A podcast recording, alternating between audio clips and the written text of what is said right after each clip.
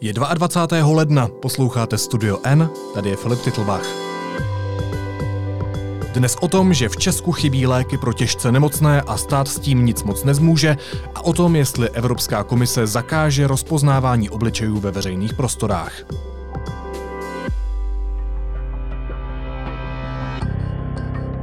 Improving lives, increasing connectivity across the world – That's the great promise offered by data driven technology.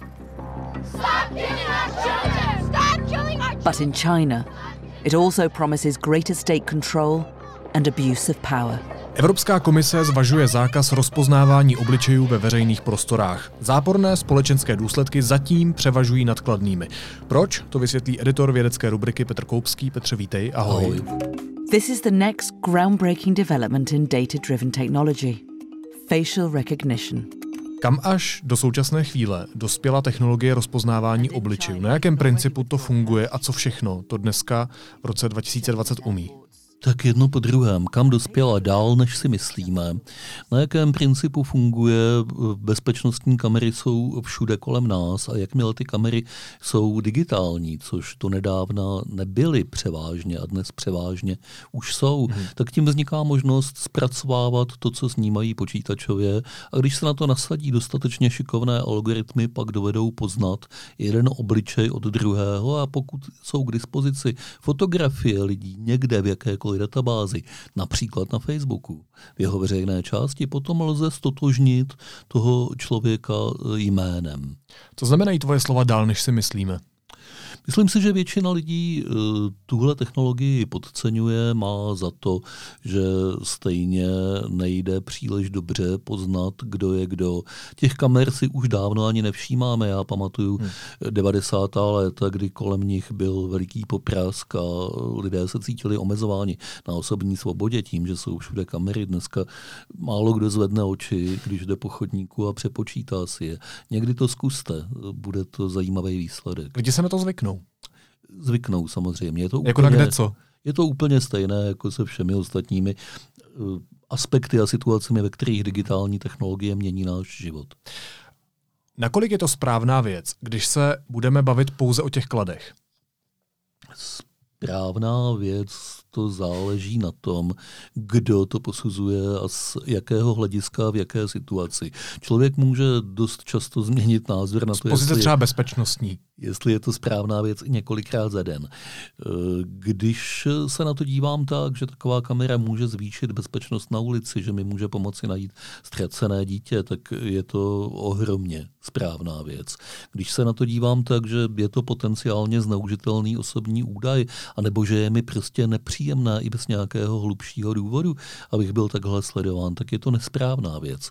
A každý člověk, skoro každý člověk vystřídá třeba tyhle ty dvě role, chci soukromí a chci mm-hmm. bezpečnost, několikrát za den. E, tím víc ten rozdíl platí pro různé zájmové skupiny, například bezpečnostní složky státu e, versus e, někdo, kdo jimi nechce být zrovna dobře viděn. Takže ta záleží otázka, pohledu. ta otázka strašlivě moc záleží na úhlu pohledu. Položím ji jinak, z jiného úhlu. Řekni mi, proč je potřeba být k tomu obezřetný. Jaké morální problémy s tou technologií přichází? Především souvisejí s tím, k čemu všemu se to může použít. A teď nemám na mysli nějaká uh, katastrofická použití typu velký bratr tě sleduje, ale prostě to, že díky těmto technologiím jsme čím dál tím eh, víc eh, poměřováni, čím dál tím víc se toho o nás ví. Eh, může se velice snadno stát, že třeba nebudeme vpuštěni tam či onam mm-hmm. na základě našeho předchozího chování. Tohle je v podstatě princip takzvaného systému sociálního skóre v Číně, o tom se hodně mluví a říkáme si všichni, že Čína to se nás netýká, to je za A daleko, za B stát s úplně jiným politickým zřízením. Tyhle věci se dají perfektně zavést i v demokraciích a já se obávám, že jakmile je jednou ta technologie k dispozici, tak úvahy o tom, zda by se to zavést nemělo rozhodně vzniknout. Minimálně začnou. Ty v tom svém textu popisuješ tři fáze. Fáze identifikace, to tady znamená zaznamenání obličeje prakticky bez souhlasu, tomu rozumíme, to jsme si už popsali. Následuje korelace, to znamená nějaké zasazení do, do souvislosti. Tím myslíš co? To znamená, že se ten údaj o tom, kde se ta která osoba pohybuje, to je to, co získáme z kamery, propojí s ostatními údaji o ní, které jsou dostupné. Mm-hmm. Například s facebookovým profilem, například s celou digitální stopou, kterou po sobě zanecháváme na internetu, jako je například historie hledání na Google, ta o nás poví mnohem víc většinou než eh, ten internetový účet. Eh, je mnoho jiných věcí, které se dají tímhletím způsobem připojit, finanční záznamy, daňové záznamy.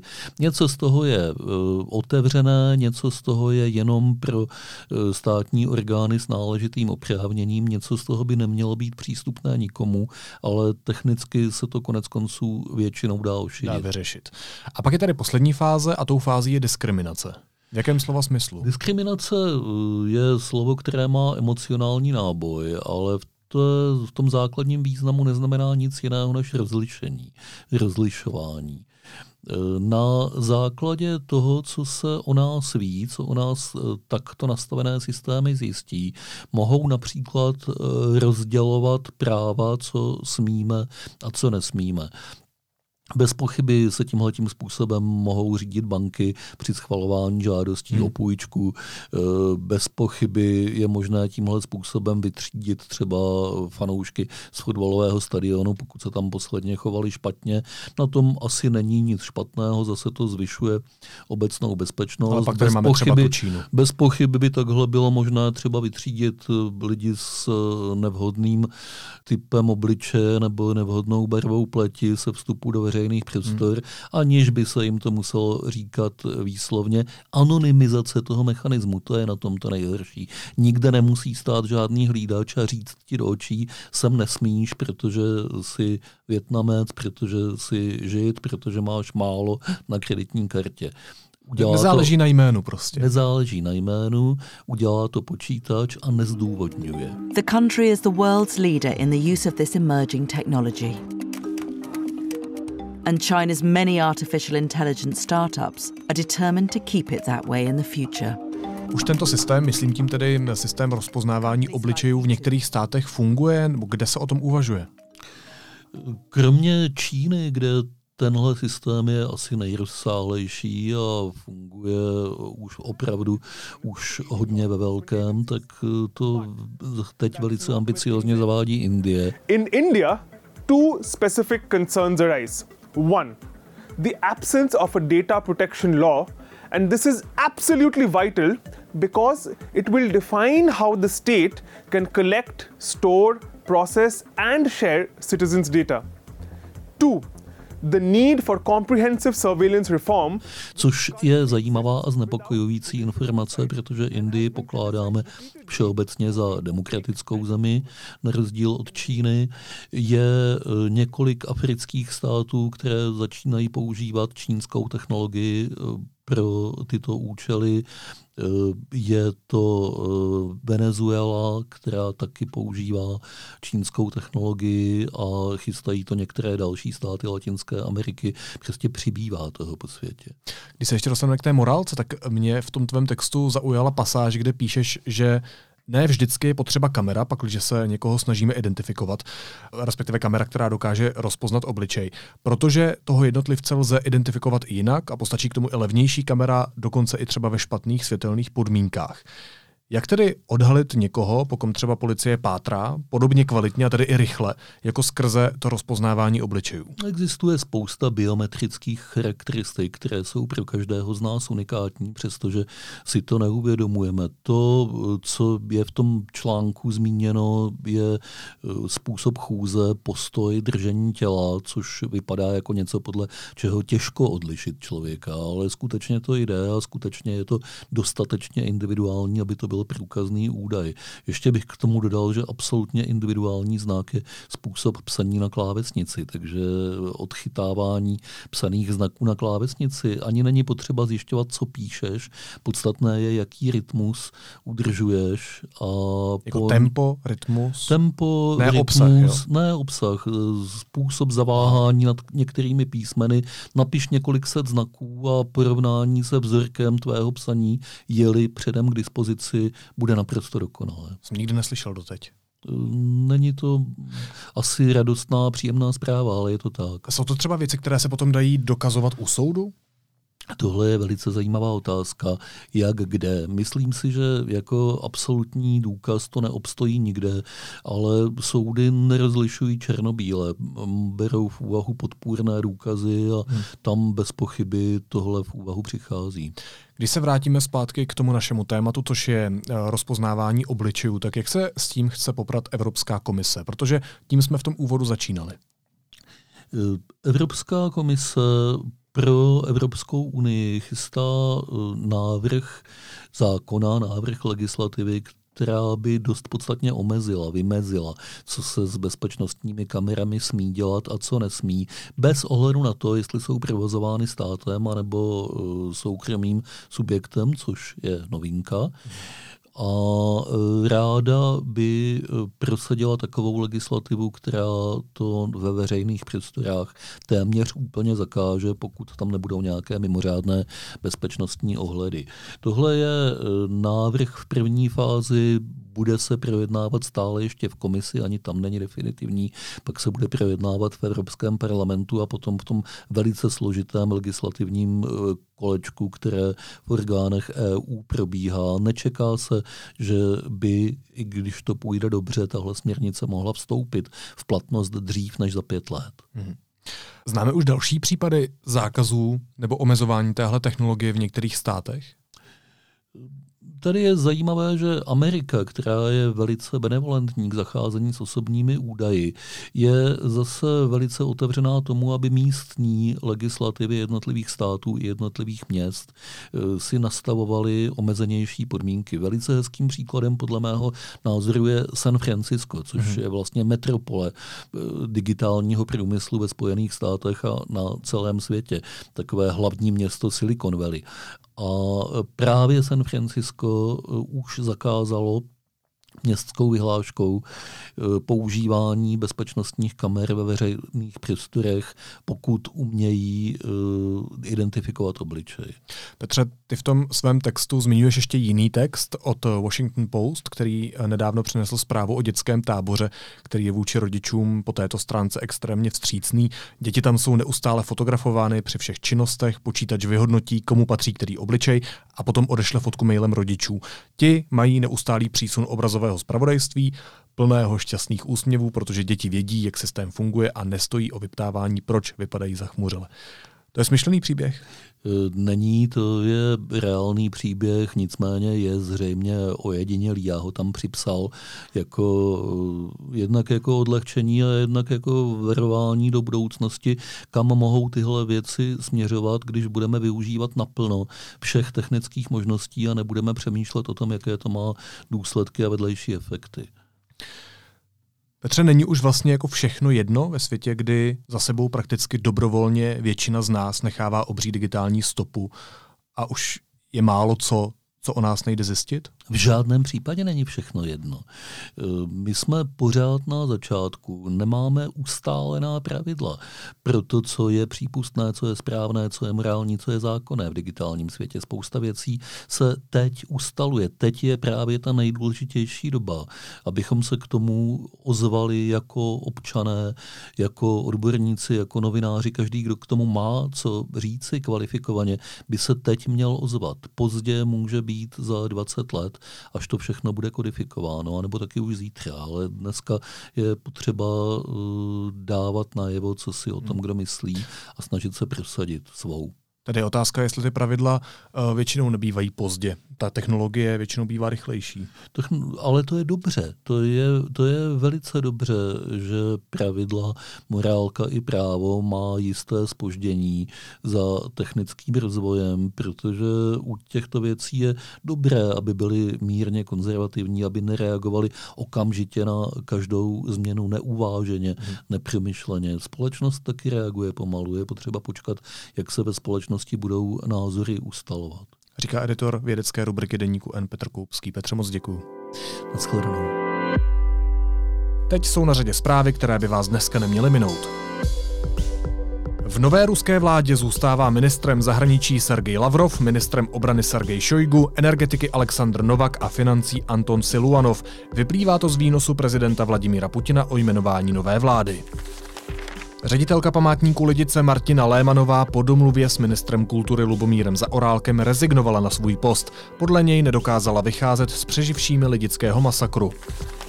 Letiště Heathrow v Londýně zavede oddělené prostory pro lidi cestující z oblastí postižených novým koronavirem, který v Číně připravil o život už devět lidí. O epidemii jsme mluvili ve včerejším podcastu. Nová studie Reuters Institute ukázala, že 63% nezávislých novinářů ve střední a východní Evropě sklidila od politiků kritiku za svou novinařinu.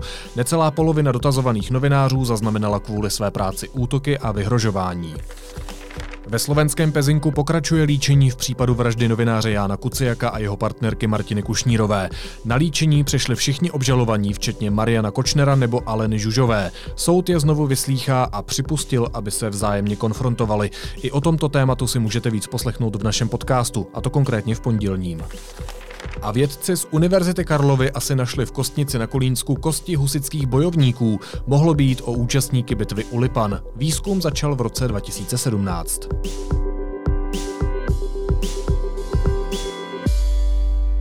Čeští pacienti se čím dál častěji potýkají s výpadky léků. V současné době není k sehnání víc než 20 nenahraditelných preparátů.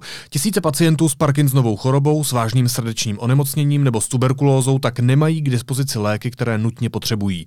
Podrobnosti k tomu zjišťovala redaktorka Iva Bezděková. Ivo, ahoj, vítej. Ahoj. Jaké léky tedy v současné chvíli chybí a jak velký je to pro ty pacienty problém? Problém je to v případě, že jsou nenahraditelné. V praxi to znamená, že pacient uh, má uh, být na určitém typu léku, který když eh, mu lékař dá místo toho třeba generikum, to znamená uh, jiný lék s podobnou účinnou látkou, uh, tak jemu ten lék nemusí vždy vyhovovat. Mluvili jsme konkrétně právě s pacienty s Parkinsonovou chorobou, kterým chybí právě jeden z těch nenahraditelných léků a kteří říkali, že po převedení na jiný lék se jim zhoršují ty jejich příznaky. Tedy jako by třeba nebrali ten lék vůbec. No ale my se bavíme o těch nenahraditelných lécích ano. tady. Takže je to nebezpečné pro ně. Takže je to nebezpečné. A v tuto chvíli vlastně lékař ani lékárník nemá příliš velkou volbu, protože ten lék na trhu vůbec není.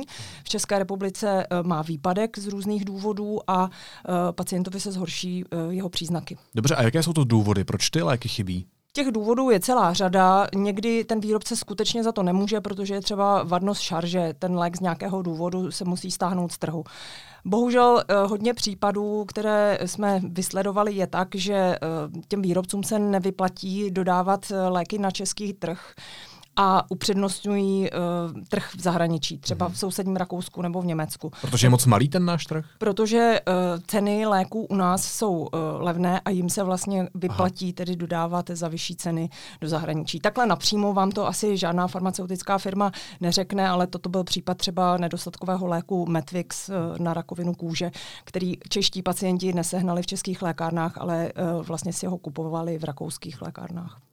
A jaké páky má stát na to, aby s tím něco udělal a dělá s tím něco? My jsme mluvili přímo s náměstkem ministerstva zdravotnictví Filipem Vrubelem, který nám řekl, že um, vlastně nějaké páky stát na eh, výrobce nemá, protože je to soukromoprávní vztah eh, té firmy a stát nemůže donutit žádného výrobce, aby zůstal na českém trhu. Dobře, a co s tím ten úřad hodlá dělat? Co ministerstvo doporučuje? Ministerstvo neustále do kolečka říká, že uh, pacienti by měli vyřešit tento případ se svým lékařem, to znamená uh, převést pacienta na jiný mm, lék, ale to v případě právě těch nenahraditelných léků asi jde těžko. Pak má možnost třeba dovést uh, lék ze zahraničí v rámci nějakého speciálního programu, rychle přebalit uh, krabičku nebo dát jí nějaký um, ten český návod a podobně. Ale samo přiznává, že mnoho tedy nástrojů pro to nemá. Takže řešení ten stát moc nemá. Ministerstvo chce také zavést takzvaný emergentní, tedy naléhavý systém, který má zamezit vývozu léků do zahraničí a ty si zjistila, že preparátů, které se vyvážejí nejvíc, se to nové opatření týkat nebude. Proč? Eh, ministerstvo říká, že eh, léčiva, která se podávají v nemocnicích, jsou to drahá léčiva v řádu deseti tisíců korun na jednu krabičku na léčbu onkologických onemocnění, reumatoidní artritidy a dalších závažných eh, onemocnění, tak se nereexportují vlastně v tak velkém rozsahu. Co to znamená? Ministerstvo tvrdí, že ty, tyto léky, byť se hodně vyvážejí do zahraničí, tak nechybí na českém trhu na rozdíl od některých Aha. jiných, které jsou v lékárnách, které se reexportují a pacientům chybí, tak ty v nemocnicích se sice hodně reexportují, ale e, českým pacientům nechybí. Proto je nechtějí nějakým způsobem regulovat. Léky v lék... Přemýšlím, jestli jsem to pochopil. Léky v lékárnách často jsou předmětem reexportu. To znamená, vyplatí se distributorovi nakoupit uh, lék u nás za nízkou českou cenu Aha. a vyvést do zahraničí, Chápu. kde za ní dostane třeba dvojnásobek víc. víc. Mm-hmm. A ministerstvo zdravotnictví tvrdí, že tyto léky v lékárnách pak českým pacientům chybí. A to evidentně je pravda, protože to jsme častokrát viděli, svědky jsme toho byli i my. Dobře, a tohle ale může ten lukrativní trh těch léků ještě posílit? Eh, teoreticky ano, protože by měl být pod kontrolou. Je to poměrně rozsáhlý balík uh, financí, který by měl podle právníků i lékárníků být pod větší kontrolou, než uh, v současnosti je. Co tím chce to ministerstvo vyřešit? Proč ten emergentní systém zavádí? Ministerstvo si od toho slibuje, že se odstraní současná, současná situace, kdy v některých lékárnách lék je k dispozici, ale v jiných není. Paradoxně se to stává ve chvíli, kdy uh, léky jsou hodně k dispozici třeba v těch řetězcových lékárnách, ale když jde pacient pro ten stejný lék do uh, malé lékárny, Jasně. který distributor neupřednostňuje a upřednostňuje uh, řetězcovou lékárnu, tak tam tak ten lék nenajde. nenajde. Hmm. A emergentní systém má přenést odpovědnost na uh, výrobce, takže lékárník může kdykoliv spustit emergentní systém a nechat si dovíst teda ten Aha. lék do své lékárny. Ale uh, lékárníci tento systém velmi kritizují, protože se obávají, že rozdělí uh, lékárny na dvě kategorie, na ty, které budou mít ve sklade, na, na skladě lék už nyní, tak jako dosud, a na ty, které na ně bude muset čekat hmm. třeba dva pracovní dny. Když se ještě v tomhle příběhu vrátíme zpátky k tomu úvodu, když se vrátíme k těm nenahraditelným lékům, které chybí, je jich víc než dvacítka, tak kdy tyhle léky budou k dostání? Na to ministerstvo zdravotnictví neodpovědělo, protože uh, neustále opakuje, že eh, na výrobce nemá uh, nějaké páky, nemůže přinutit, uh, aby dodávali na český trh uh, léky, pokud se jim to třeba nevyplatí, nebo pokud mají vadnou šarži a podobně. Takže uh, toto je stále otevřená otázka. Napadá mě, k čemu ministerstvo zdravotnictví je? Eh, my jsme se ptali, jestli ministerstvo zdravotnictví za to bere nějakou odpovědnost, že pacientovi se zhorší jejich zdravotní stav kvůli tomu, že nemá k dispozici své léky a je nutno zase férově říci, že tyto problémy netrápí jenom Českou republiku, ale i jiné zahraniční státy. Podobné problémy má třeba i Francie, Německo, ale Česká republika má opravdu tu specifickou situaci, že ty léky jsou zde levnější a eh, těm reexportům se zde mnohem lépe daří. Podrobnosti k chybějícím lékům přinesla redaktorka Iva Bezděková. Ivo, děkuju moc. Děkuju. A na závěr ještě jízlivá poznámka. Předseda sněmovny Radek Vondráček z Hnutí Ano odstartoval dnešní jednání tím, že z postu předsedy ukázal svým kolegům prostředníček. A pak tu máme ještě jednu zprávu. Jan Hamáček společně s Romanem Onderkou doporučili svým kolegům, aby ve volbě ombudsmana dali hlas Stanislavu Křečkovi. Sociální demokraté ukázali prostředníček celé společnosti. A to je víc. Stali pak se křečku nezranil o plečku, stali pak tě něco nebolí. Naslyšenou zítra.